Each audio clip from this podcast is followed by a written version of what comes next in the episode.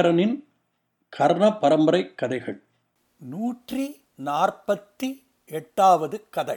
ஷேவல் விடியற்காலையில் வானத்தை பார்த்து ஏன் கூவுகிறது? Why the rooster look skyward and crows at the dawn குழந்தைகளே இது ஒரு கொரியா நாட்டு கதை. ஒவ்வொரு நாள் விடியற்காலையிலும் ஷேவல் கொக்கரக்கோ என்று வானத்தை பார்த்து கூவுகிறது. ஏன் அப்படி கூவுகிறது? அதற்கு பின்னால் ஒரு சுவையான சோகமான கதை இருக்கிறது. ஷேவல் கூவும் போதெல்லாம் அந்த கதையை கொரியா நாட்டு பெரியவர்கள் தங்கள் பேர குழந்தைகளுக்கு இந்த கதையை ஞாபகப்படுத்துவார்கள். அது என்ன கதை? இதோ அந்த கதையை கேளுங்கள். ரொம்ப ரொம்ப வருஷங்களுக்கு முன்னால் கொரியா நாட்டு கும்காங் மலை அடிவாரத்தில் ஒரு ஏழை விறகு வெட்டி உட்கட்டர் தன்னுடைய தாயாருடன் வசித்து வந்தான். அவன் பெயர் ஜி மின். அவன் அழகானவன் இன்னும் அவனுக்கு கல்யாணம் ஆகவில்லை. ஒரு நாள் ஜி மின் மரம் வெட்ட காற்றிற்குள் சென்றான். அப்போது அவன் பக்கம் ஒரு அழகான மான் மூச்சு திணற ஓடி வந்தது. அந்த மான் ஜீமின்னை பார்த்து ஐயா தயவுசெய்து என்னை காப்பாற்றுங்கள். ஒரு வேடன் என்னை துரத்தி கொண்டு வருகிறான் என்றது. ஜீமின் அந்த மானின் மேல் பரிதாபப்பட்டு அதை பார்த்து கட்டாயம் உன்னை காப்பாற்றுகிறேன். இதோ இந்த மரத்திற்கு பின்னால் போய் ஒளிந்து கொள் என்றான். மானும் அந்த மரக்கிளைகளுக்கு நடுவில் போய் ஒளிந்து கொண்டது. கொஞ்ச நேரத்தில் துப்பாக்கியுடன் ஒரு வேட்டைக்காரன் அங்கே வந்தான்.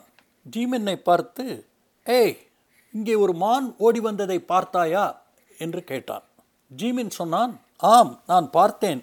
அது அந்த வழியாக வேகமாக ஓடியது என்று ஒரு திசையை தன் கையால் சுட்டி காட்டினான் வேட்டைக்காரனும் அவன் காட்டிய திசையை நோக்கி வேகமாக ஓடினான். வேட்டைக்காரன் போய்விட்டான். இனி நமக்கு ஆபத்து இல்லை என்று தெரிந்தவுடன் மான் ஒளிந்திருந்த இடத்திலிருந்து வெளியே வந்தது. ஜீமின்னை பார்த்து நன்றி நன்றி ஐயா. என்னுடைய உயிரை நீங்கள் காப்பாற்றியிருக்கிறீர்கள். உங்களுடைய இந்த தயாள குணத்தை நான் என்றும் மறக்க மாட்டேன். மீண்டும் உங்களுக்கு நன்றி என்று சொல்லி காட்டிற்குள் ஓடி மறைந்து விட்டது. கொஞ்ச நாட்களுக்கு பிறகு அந்த மான் ஜீமின் வேலை செய்து கொண்டிருந்த மரத்தடிக்கு மறுபடி வந்தது. ஜீமினை பார்த்து சொல்லிற்று ஐயா நீங்கள் என் உயிரை காப்பாற்றியதற்காக என்னுடைய நன்றி கடனை நான் இப்பொழுது திருப்பி கொடுக்க வந்திருக்கிறேன். உங்களுக்கு ஏதாவது செய்ய நான் ஆசைப்படுகிறேன் உங்களுக்கு ஒரு அழகான மனைவி கிடைத்தால் சந்தோஷப்படுவீர்களா? என்று கேட்டது. இதை கேட்ட ஜீமின்னின் முகம் வெட்கத்தினால் செவந்தது. மானை பார்த்து சொன்னான் எனக்கு நிச்சயமாக ஒரு மனைவி வேண்டும். ஆனால் இந்த ஏழை விறகு வெட்டிக்கு யார் பெண் கொடுப்பார்கள்? என்று கேட்டான். மான் சொல்லிற்று. அப்படி சொல்லாதீர்கள் ஐயா. நான் சொல்வதை கவனமாக கேளும். நான் இப்பொழுது சொல்லப்போவதை நீர் செய்தால் இன்றே உமக்கு ஒரு நல்ல மனைவி கிடைப்பாள் என்று சொல்லி தன் வாயை ஜீமினின் காது பக்கம் கொண்டு போய் அவன் காதில் மெதுவான குரலில் பின்கண்ட வார்த்தைகளை சொல்லிற்று. ஐயா இந்த மலையை கடந்து நேராக போனால் நீர் ஒரு பெரிய குளத்தை பார்ப்பீர்.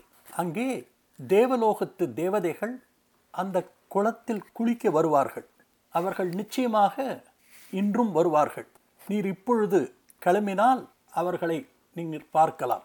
அங்கே சென்றவுடன் அங்கே உள்ள மரங்களில் தொங்க விட்டிருக்கும் அவர்களுடைய ஆடைகளில் ஒரே ஒரு ஆடையை மாத்திரம் நீர் எடுத்து மறைத்து வைத்துக்கொள்ளும் அந்த ஆடைகள் மெதுவான இறக்கைகளினால் செய்யப்பட்டது.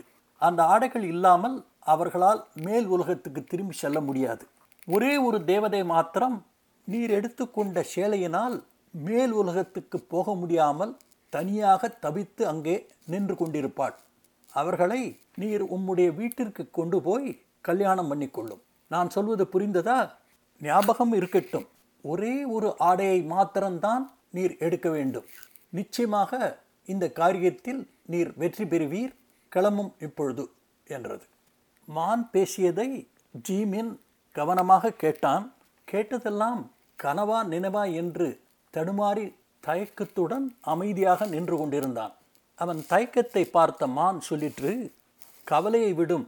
நான் சொன்னபடி நீர் செய்தால் வெற்றி உமக்குத்தான் என்றது. மான் சொன்னபடி நாம் செய்து பார்ப்போம் என்ற தீர்மானத்திற்கு வந்த ஜீமின் மானிடமிருந்து விடைபெற்று கிளம்ப தயாரானான். அப்பொழுது மான் அவனை கூப்பிட்டு சொல்லிற்று ஐயா இன்னொரு முக்கியமான விஷயத்தை நீர் ஞாபகத்தில் வைத்துக்கொள்ள வேண்டும். அந்த தேவதையை கல்யாணம் பண்ணிக்கொண்டு நீர் அவர் மூலம் நாலு குழந்தைகள் பிறக்கும் வரை ரொம்ப ரொம்ப ஜாக்கிரதையாக இருக்க வேண்டும். அவர்கள் எத்தனை தடவை எத்தனை விதமாக கேட்டாலும் நீர் மறைத்து வைத்திருக்கும் அவர்களுடைய இறகு ஆடையை அவர்களிடம் காட்டக்கூடாது. அப்படி நீர் செய்தால் அது பெரிய விளைவுகளை ஏற்படுத்தும் என்று எச்சரித்தது. மானிடமிருந்து விடைபெற்ற ஜீமின் மான் சொன்ன பாதையில் நடக்கலானான். கொஞ்ச நேரத்திற்கு பிறகு மான் சொன்ன பெரிய குளத்தை பார்த்தான். அந்த குளத்தில் நிறைய தேவலோகத்து பெண்கள் குளித்து கொண்டிருந்தனர். கரை ஓரத்தில் ஒரு மரத்தில் அவர்களுடைய இறகு ஆடைகள் தொங்கவிடப்பட்டிருந்தன. மெதுவாக நடந்து ஜீமின் அந்த ஆடைகளிலிருந்து ஒரே ஒரு ஆடையை எடுத்துக்கொண்டான் அதை மடிக்க ஆரம்பித்தான். மடிக்க மடிக்க அது கடைசியில் ஒரு காகிதத்தின் கனத்திற்கு வந்தது. அதை பத்திரமாக மடித்து தன்னுடைய சட்டை பைக்குள் மறைத்து வைத்து கொண்டார். பிறகு குளத்திலிருந்து கொஞ்சம் தள்ளி போய் உட்கார்ந்து கொண்டான் குளித்து பிடித்த தேவலோகத்து பெண்கள் மரத்தில் தொங்கவிட்டிருந்த தங்களின் இறகு ஆடைகளை அணிந்து மேல் உலகத்திற்கு போக தயாரானார்கள். ஒரே ஒரு பெண்ணின் ஆடை மாத்திரம் அங்கு காணப்படவில்லை. நாலா பக்கம் தேடினாள் எங்கும் அது தென்படவில்லை. மற்றவர்களும் அவளோடு சேர்ந்து தேடி பார்த்தார்கள். எங்கும் அந்த ஆடையை கண்டுபிடிக்க முடியவில்லை. சூரியன் மறையத் தொடங்கினான். மற்றவர்கள் கவலைப்பட்டார்கள். நாம் இங்கேயே தேடிக்கொண்டிருந்தோம் என்றால் தேவலோகத்து கதவுகள் மூடப்படுவதற்கு முன் நாம் அங்கே செல்ல முடியாது. அதனால் நாம் இப்பொழுதே உடனே இங்கிருந்து கிளம்ப வேண்டும் என்று தீர்மானித்து அவர்கள் தங்கள் இறக ஆடைகளை பறந்து விரித்து மேலுலகத்துக்கு சென்று விட்டார்கள். கீழே தனியாக ஒரே ஒரு தேவதை மாத்திரம் குளக்கரையில் நின்று கொண்டிருந்தாள். தனியாக விடப்பட்ட தேவதையை தூரத்தில் உட்கார்ந்து கொண்டிருந்த ஜீமின் பார்த்தான். ஒன்றும் தெரியாதவன் போல் அவளிடம் பேச்சு கொடுத்து அவளை தன் வீட்டில் தங்கியிருக்க அழைத்தான். அவளும் வேறு வழியின்றி அவன் கூட அவன் வீட்டிற்கு சென்றாள். ஜீமின் அம்மாவுக்கு தேவதையை பார்த்து ரொம்ப சந்தோஷம். கூடிய சீக்கிரத்தில் ஜீமின்னுக்கும் அந்த தேவதைக்கும் கல்யாணம் நடந்தது. இரண்டு பேரும் ரொம்ப சந்தோஷமாக இருந்தார்கள். ஜீமன் அடிக்கடி தன் அதிர்ஷ்டத்தை நினைத்து பெருமை பெற்று கொண்டிருந்தான். அவர்களுக்கு மூன்று குழந்தைகள் பிறந்தன. தேவதையும் மேல் உலகத்தை முற்றிலுமாக மறந்து அவனுடன் சந்தோஷமாக குடித்தனம் நடத்தினாள். மாமியாரை நன்றாகவே கவனித்து கொண்டாள். ஜீமின்னுக்கு தன்னுடைய மனைவி தன்னை விட்டு போய்விடுவாளோ என்ற பயம் முற்றிலுமாக போய்விட்டது. இத்தனை வருஷங்களில் ஒரு தடவை கூட அவனுடைய மனைவி தொலைந்து போன அவளுடைய ஆடைகளை பற்றி பேசியதே இல்லை. இவனும் அதை பற்றி அவளிடம் சொல்லவில்லை. ஆனால் அடிக்கடி மானினுடைய எச்சரிக்கை அவனுக்கு ஞாபகத்துக்கு வந்து கொண்டிருந்தது. நாலு குழந்தைகள் பிறந்த பிறகு அந்த ஆடையை காட்டலாம் என்று அவன் நினைத்திருந்தான். ஒரு நாள் அவனுடைய மனைவி ஆசையுடன் கொடுத்த பானத்தை ரசித்து சாப்பிட்டு கொண்டிருந்தான். மனைவி சொன்னாள் நான் இந்த பூலோகம் இவ்வளவு இனிமையானது என்று நினைத்ததே இல்லை. நான் தேவலோகத்துக்கு திரும்ப வேண்டும் என்ற ஆசையை கனவில் கூட நான் காணவில்லை. இருந்தாலும் அப்பப்பொழுது எனக்கு நினைவுக்கு வரும் என்னுடைய ஆடைகள் எப்படி மறைந்து போயின யார் எடுத்திருப்பார்கள்? ஒருவேளை நீங்கள் அதை எடுத்து எங்கேயாவது மறைத்து வைத்திருக்கிறீர்களா? என்று நேரடியாகவே கேட்டாள். ஜீமின் ஒரு நேர்மையானவன் மனைவி நேரடியாக ஆடையை பற்றி கேட்டவுடன் ஒன்றுமே தெரியாது என்று நடிக்க அவன் மனம் இடம் கொடுக்கவில்லை. மேலும் அவன் மனைவி அவனுக்கு மூன்று குழந்தைகள் கொடுத்திருக்கிறாள். அவளிடம் பொய் சொல்ல அவனுக்கு மனம் வரவில்லை. மேலும் அவள் கொடுத்த ட்ரிங்க்ஸு சாப்பாடு எல்லாம் அவன் தலையை கிறுக்கிறுக்க வைத்தது. கொஞ்சம் அவனுடைய ஜாக்கிரதைத்தனத்தை தளர்த்தினான். அவளை பார்த்து ஆம் நான் இதுவரை அதை ஒரு ரகசியமாகத்தான் வைத்திருந்தேன். நீ நினைத்தது சரிதான். நான் தான் உன் ஆடையை எடுத்து இத்தனை நாள் மறைத்து வைத்திருந்தேன் என்றான். தேவதை சொன்னாள் ஓ அப்படியா? நான் நினைத்தது சரிதான். கடந்த காலத்தை பற்றி பேசும்போது நாம் உபயோகித்த பொருள்களும் ஞாபகத்துக்கு வரும். இத்தனை வருஷங்களுக்கு பிறகு என்னுடைய அந்த ஆடை எப்படி இருக்கும் என்று பார்ப்பதற்கு நான் ஆசைப்படுகிறேன். தயவுசெய்து நான் ஒரு தரம் அந்த ஆடையை பார்க்கலாமா? என்று கேட்டாள். இத்தனை நாள் மனதில் புதைத்து வைத்திருந்த ஒரு ரகசியத்தை தன்னுடைய ஆருயிர் மனைவியிடம் சொல்லிவிட்டோம் என்ற திருப்தியுடன் மானின் எச்சரிக்கைகளை முழுவதுமாக மறந்து தான் மறைத்து வைத்திருந்த ஆடையை எடுத்து தன் மனைவியிடம் கொடுத்தான். அவன் மனைவி அந்த தேவ கன்னிகை அந்த அழகான ஆடையை கையில் வாங்கி கொண்டவுடன் அவளுக்கு தேவலோகத்து ஞாபகம் வந்தது.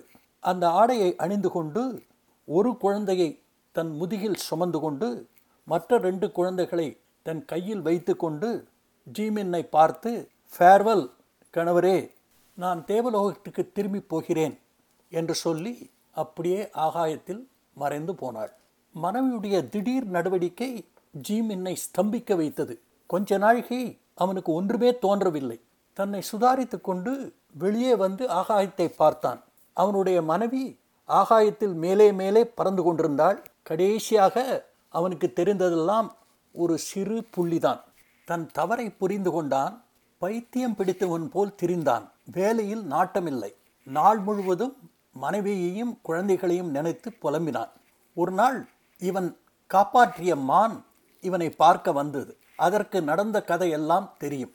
அவனை கடிந்து கொண்டு நான் அப்பொழுதே சொன்னேனே நாலு குழந்தைகள் பிறந்திருந்தால் அவள் உன்னை விட்டு போயிருக்க மாட்டாள். ஏனென்றால் நாலு குழந்தைகளை அவள் சுமக்க முடியாது. ஒரு குழந்தையை இங்கே விட்டுவிட்டு போக அவளுக்கு மனமும் இருக்காது. உன் கூடியே இருந்திருப்பாள். சரி போனது போகட்டும். இன்னும் ஒன்று குடிமொழி போகவில்லை. இதோ நான் சொன்னபடி செய். உன் மனைவி குழந்தைகளோடு மீண்டும் சேரலாம் என்று சொல்லி மான் தொடர்ந்து பேசியது. தேவதைகளை பார்த்த குளம் உமக்கு ஞாபகம் இருக்கா? இப்பொழுதெல்லாம் அந்த தேவதைகள் அந்த குளத்திற்கு குளிக்க வருவதில்லை. அதற்கு பதில் அவர்கள் ஒரு வாளியை மேலே இருந்து கயிற்று மூலம் கீழே இறக்கி தண்ணீர் பிடித்து தேவலோகத்தில் உபயோகித்துக் கொள்கிறார்கள். ஏனென்றால் இந்த தண்ணீர் தேவலோக தண்ணீரை எல்லாம் விட ரொம்ப வசதி. நீர் செய்ய வேண்டியதெல்லாம் அடுத்த தடவை தண்ணீருக்காக அந்த வாளி இறக்கப்படும் பொழுது வாளியில் நிரம்பிய தண்ணீரை காலி பண்ணிவிட்டு அந்த இடத்தில் நீர் உட்கார்ந்து கொள்ள வேண்டும். தண்ணீர் என்று அவர்கள் வாளியை இழுக்கும் பொழுது நீர் தேவலோகத்தை அடையலாம். ஜீமின் மானுக்கு நன்றி தெரிவித்துவிட்டு மான் சொன்னபடி வாளியில் உட்கார்ந்து கொண்டு தேவலோகத்தை அடைந்தான். அங்கே அவனால் அவனுடைய மனைவியையும் குழந்தைகளையும் பார்க்க முடிந்தது. அவனுடைய மனைவி இப்பொழுது தேவதை என்றாலும் தன் கணவனை மனதார வரவேற்றாள். பல நாட்கள் ஜீமின் தன் மனைவியுடனும் குழந்தைகளுடனும் தேவலோகத்தில் ஒரு அழகான வாழ்க்கையை அனுபவித்தான். ஒரே ஒரு விஷயம் அவனை உறுத்தியது அம்மாவை தனியாக விட்டு வந்திருக்கிறோமே என்ற நினைப்பு அவனை வாட்டியது. அம்மாவை ஒரு தரமாவது பார்க்க அவன் ஆசைப்பட்டான். அவனுடைய ஆசையை புரிந்து கொண்ட அவனுடைய மனைவி உம் அம்மாவை பார்க்க வேண்டும் என்று உமக்கு ஆசையாக இருந்தால் ஏன் நீர் ஒரு தரம் பூலோகத்துக்கு போய்விட்டு வரக்கூடாது? அதற்காக நான் தேவலோகத்து குதிரையை உமக்காக ஏற்பாடு செய்கிறேன். அது ஒரு நொடியில் உம்மை உம்முடைய அம்மாவுடைய இடத்திற்கு கொண்டு செல்லும் என்றாள். அதன்படி தேவலோகத்து குதிரை அழைக்கப்பட்டது.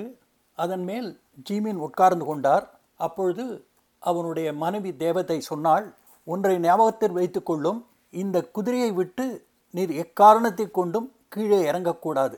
உம்முடைய கால் தரையில் பட்டால் அதற்கு பிறகு நீர் மறுபடி தேவலோகத்துக்கு வர முடியாது. அதனால் என்ன நேர்ந்தாலும் தயவுசெய்து குதிரையை விட்டு இறங்காதீர் என்று எச்சரித்தாள். ஜீமீன் குதிரையின் மேல் உட்கார்ந்து கொண்டான். மின்னல் வேகத்தில் அது மலை அடிவாரத்தில் உள்ள அவனுடைய வீட்டு வாசலில் போய் நின்றது. தனிமையில் வாடிக்கொண்டிருந்த அவனுடைய அம்மாவுக்கு மகனை பார்த்ததில் ரொம்ப சந்தோஷம். ஆனந்த கண்ணீர் வடித்தாள். ஜீமின் குதிரையிலிருந்து இறங்காமல் அம்மாவை பார்த்து அம்மா உன்னை பார்க்க எனக்கு ரொம்ப சந்தோஷமாக இருக்கிறது. உன் உடம்பை ஜாக்கிரதையாக பார்த்துக்கொள். நான் குதிரையை விட்டு இறங்கினால் மறுபடி ஹெவனுக்கு என்னால் போக முடியாது அதனால் இங்கேயே உன்னிடம் விடைபெறுகிறேன் என்றான். அம்மாவை பார்த்து பேசிய சந்தோஷத்தில் ஹெவனுக்கு புறப்பட தயாரானான். அம்மாவுக்கு ரொம்ப வருத்தம். பிள்ளையை பார்த்து குழந்தை என் கையால் ஒரு சொட்டு தண்ணீர் கூட குடிக்காமல் எப்படி போவாய்? உனக்கு பிடித்த பம்கின் சூப் பண்ணியிருக்கிறேன் அதை இப்பொழுது எடுத்துக்கொண்டு வருகிறேன் அதை சாப்பிட்டு விட்டு நீ கிளம்பலாம் என்று சொல்லி வீட்டுக்குள் சென்றாள். அம்மாவுடைய இந்த சின்ன ஆசையையாவது நாம் நிறைவேற்றி வைத்துவிட்டு போவோமே என்ற நினைப்பில் ஜீமின் குதிரையின் மேல் அம்மாவின் வருகைக்காக பொறுமையாக காத்து கொண்டிருந்தான்.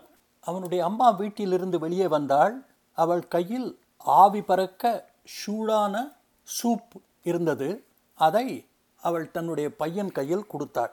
குதிரையில் இருந்து கொண்டே அம்மா கையிலிருந்து ஜீமின் அந்த சூப் பவுலை வாங்கி கொண்டான்.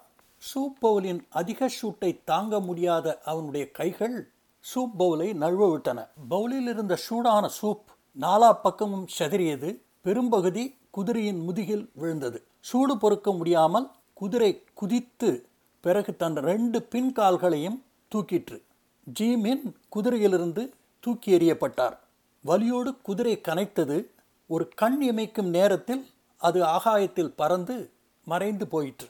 ஜீமின் மறுபடி பூலோகத்தில் தனியாக விடப்பட்டான் இந்த தடவை அவன் எவ்வளவு அழுதாலும் புலம்பினாலும் அவனுக்கு உதவி செய்ய யாரும் இல்லை. அவன் இனிமேல் ஹெவனுக்கு போக முடியாது. தினசரி சீமன் ஆகாயத்தை நோக்கி பார்த்து தன் மனைவியையும் மக்களையும் கூப்பிட்டு கொண்டே இருந்தான். எப்படியாவது ஹெவனுக்கு போக ஆசைப்பட்டான். குழந்தைகளை பார்க்க ஏங்கினான். வருஷங்கள் கடந்தன. அவன் ஒரு சேவலாகவே மாறினான். அந்த சேவல் தினசரி விடியற் காலையில் வானத்தை பார்த்து கொக்கரக்கோ என்று கூவிக்கொண்டே இருந்தது. இப்பவும் கிராமப்புறத்தில் குழந்தைகள் இந்த குரலை கேட்டால் தங்களுடைய தாத்தாக்களும் பாட்டிகளும் சொன்ன கதை அவர்களுக்கு ஞாபகத்துக்கு வந்து இந்த குரல் மூலமாக விறகு வெட்டி ஜிம்மியன் தன்னுடைய மனைவியையும் குழந்தைகளையும் கூப்பிடுவதாக அவர்கள் நினைத்து கொள்வார்கள். குழந்தைகளே இந்த கதை பிடிச்சிருக்கா? இந்த கதையை பற்றி நீங்கள் என்ன நினைக்கிறீர்கள் என்பதை Aingaran twenty twenty at Gmail dot காமுக்கு எழுதுங்கள். கதைகள் தொடரும். அதுவரை அன்புடன் உங்கள் ஐங்கரன்.